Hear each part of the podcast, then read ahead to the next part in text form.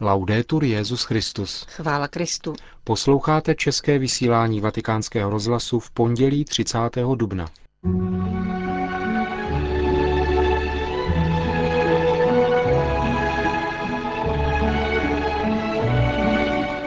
Benedikt XVI. přijal biskupy ze Srbska a Černé hory a také premiéra ze státu Andora. Rozhovor o situaci kněžských povolání v celosvětovém měřítku. Uslyšíte také hlas slavného ruského violončelisty a hudebního skladatele Mstislava Rostropoviče, který před týdnem zemřel. To jsou hlavní témata našeho dnešního pořadu, ke kterému vám přejí příjemný poslech Johana Bromková a Milan Glázer.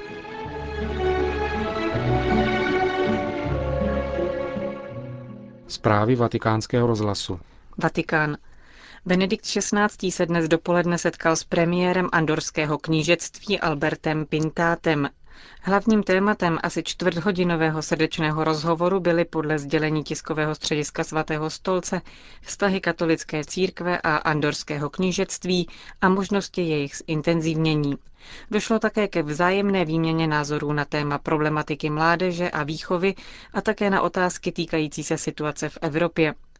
Andora je miniaturní stát v Pyrenejích mezi Španělskem a Francií, ve kterém žije kolem 66 tisíc obyvatel, z nichž 90% tvoří katolíci. Vatikán. Svatý otec dále přijal Mezinárodní biskupskou konferenci svatých Cyrila a Metoděje, která zahrnuje státy vzniklé po rozpadu bývalé Jugoslávie. Benedikt XVI. přijal šest biskupů ze Srbska a Černé hory. Kromě toho jsou členy konference také biskupové z Makedonie a Kosova. Jde o první návštěvu této biskupské konference, jejíž statuta byla schválena v srpnu loňského roku. Na územích spravovaných touto biskupskou konferencí žijí v diaspoře katolíci latinského a byzantského ritu. V Srbsku jich žije asi 6%, v Kosovu a v Černé hoře 3% a v Makedonii asi 2,5% obyvatel. Rozhodující většina patří k pravoslavné církvi anebo k islámu. A hlavním posláním církve je tedy rozvoj ekumenického dialogu a kulturního dialogu mezi stoupenci jednotlivých náboženství, a to tím spíše, že většina katolíků žije v rodinách smíšeného náboženského vyznání. Situaci komplikují také nesnadné dějiny tamnějšího území a stotožňování náboženství a etnické příslušnosti. V důsledku hlubokých zranění způsobených válkou v 90. letech církev usiluje zejména o smíření z nesvářených stran konfliktu. Velký význam má v této souvislosti humanitární pomoc poskytovaná charitou. Organizace církevních struktur je komplikovaná. Většina z nich je podřízena bezprostředně apoštolskému stolci a některé spadají pod metropole sousedních zemí. Janov. Výhrušky arcibiskupovi Janova a předsedovi italské biskupské konference Angelo Baňáskovi neustávají. Minulý pátek byla na arcibiskupství doručena obálka s nábojem kalibru 9 a fotografií arcibiskupa, na které byl vyryt hákový kříž. Jak uvádí janovský deník Corriere Mercantile, arcibiskup Baňásko dostal policejní ochranu a pořádkové síly počítají s dalšími posilami kolem katedrály a arcibiskupství. Poslední události komentuje mluvčí italské biskupské konference Don Domenico Pompili. Tato poslední janovská epizoda spadá do nepochopitelně vzrušené atmosféry těchto dní. Je to samozřejmě výhružné gesto, které mluví za sebe. Na druhou stranu na něj nechceme klást přehnaný důraz, protože církev nemá v úmyslu živit nežádoucí konflikty, které se naprosto míjejí s jejími záměry a s jejím působením. Věříme, že se tato atmosféra uklidní na základě zdravého rozumu a dialogu, který skutečně zvažuje problémy a že konflikt založený na aroganci nebude pokračovat.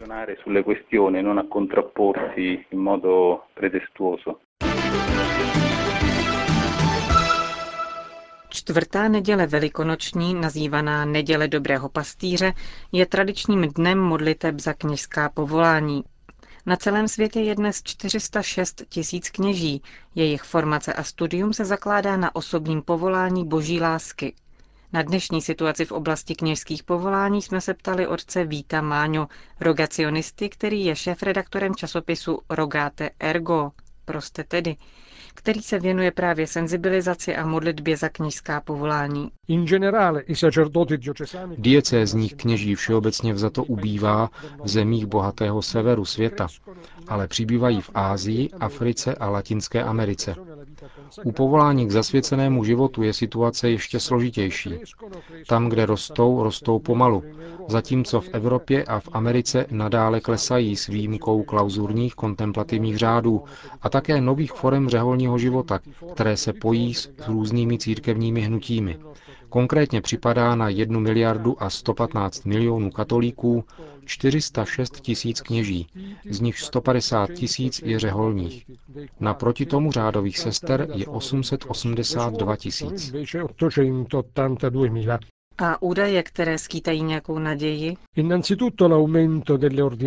Především je to zvýšení počtu kněžských svěcení, která od roku 1978 do roku 2004 zaznamenávají neustálý růst, i když s různými výkyvy.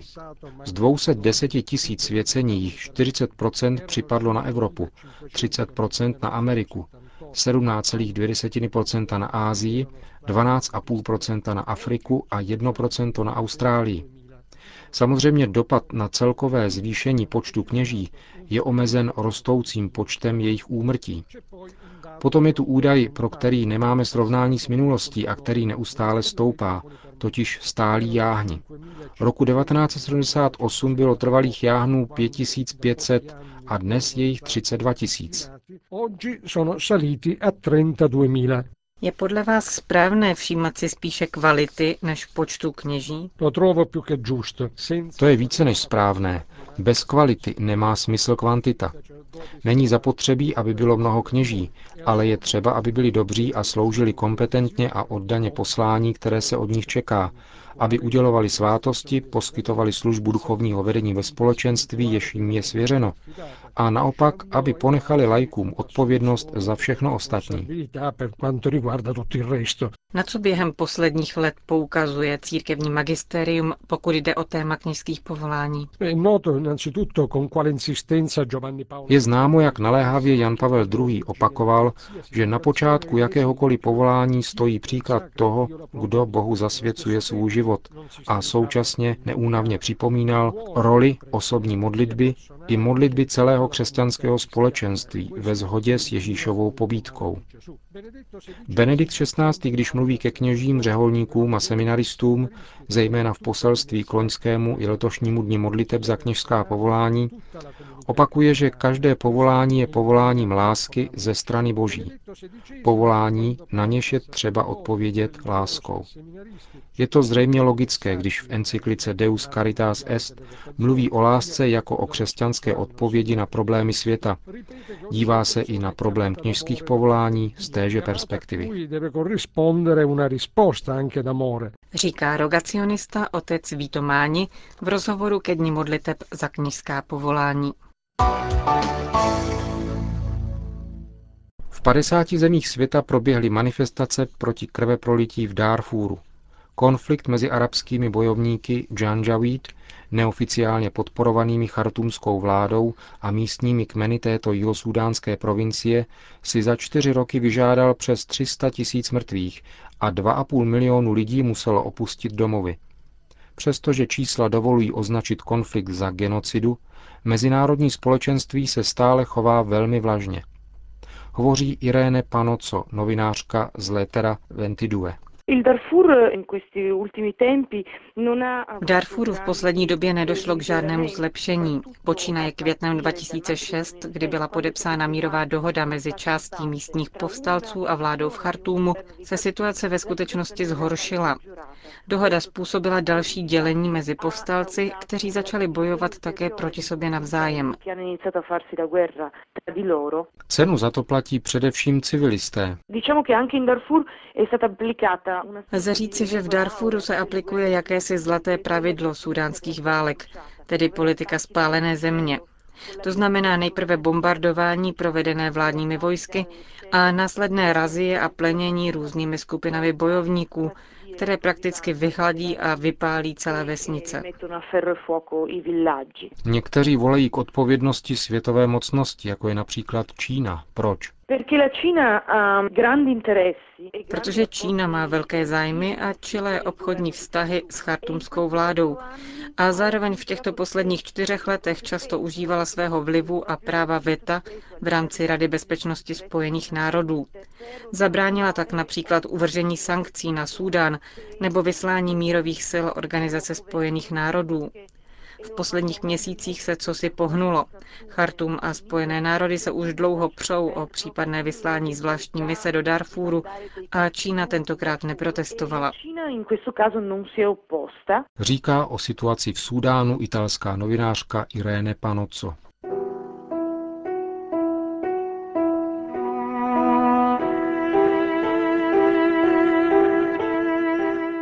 Sobotu 29. dubna se svět loučil se slavným violončelistou Mstislavem Rostropovičem.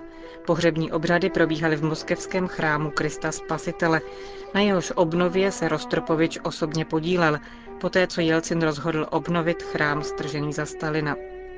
Mstislav Rostropovič zemřel v pátek 20. dubna ve věku 80 let.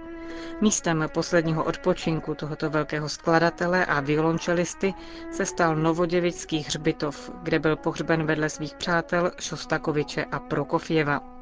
Tisíce lidí se zúčastnili také koncertu ve Velkém sálu konzervatoře, kde studoval, učil a zahrál také svůj poslední koncert před odchodem do exilu v roce 1974.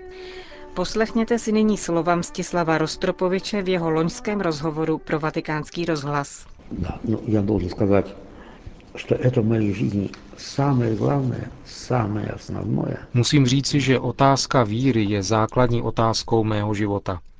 Není nic, s čím by se dala srovnat. Jsem věřící do té míry, že jsem přesvědčen, že ve všem, co dělám, je někdo, kdo mě vede k tomu, abych činil dobře. Snažím se nedělat chyby. Chtěl bych vám k tomu povědět jednu věc, Čtyři měsíce poté, co jsem odešel do exilu v roce 1974, jsem měl první koncert. Byl pro papeže Pavla VI. a on nás pak pozval na audienci. Já i moje žena jsme z toho byli velmi vzrušeni, ale rozhodli jsme se jít. Bylo tam mnoho lidí. Když jsme dorazili, zjistili jsme, že o nás věděl spoustu věcí. Mně dal papež vatikánskou medaili a mojí ženy se zeptal, budete mít něco proti tomu, když vám věnují kříž? A v okamžiku, kdy jsme odcházeli a loučili jsme se, obrátil se ještě jednou ke mně a řekl, mistře, mezi zemí a nebem, mezi námi a Bohem jsou velmi dlouhé schody. Vy, mistře, jste v polovině výstupu, máte ale jeden problém. Cokoliv děláte, dobře to předtím promyslete. To je totiž buď krok nahoru, anebo dolů. Tato papežova myšlenka mi doteď pomáhá v životě. Když si uvědomím, že jsem udělal krok směrem dolů, musím pak udělat tři nahoru. A vždy se snažím řídit tímto principem. To byla slova Mstislava Rostropoviče z rozhovoru, který poskytl v loňském roce vatikánskému rozhlasu. Týden ve Vatikánu. Přehled hlavních událostí od úterý 1. do pondělí 7. května. Ve středu 2. května v 10.30 dopoledne proběhne na náměstí svatého Petra pravidelná generální audience Benedikta XVI. V pátek 4. května v 11 hodin dopoledne přijme Benedikt XVI. na audienci bývalého iránského prezidenta Mohameda Chatámího. V sobotu 5. května se Benedikt XVI. v Bazilice svatého Petra setká s účastníky kongresu Kongregace pro evangelizaci národu. V neděli 6. května Benedikt XVI. pronese pravidelnou polední promluvu před modlitbou Regina Célí. Téhož dne v 17 hodin odpoledne proběhne ve Vatikánu na náměstí svatého Damase slavnostní přísaha 38 nových příslušníků švýcarské gardy. V pondělí 7. května se Benedikt XVI. setká s prezidentem Ukrajinské republiky Viktorem Juščenkem. Končíme české vysílání vatikánského rozhlasu. Chvála Kristu. Laudetur Jezus Christus.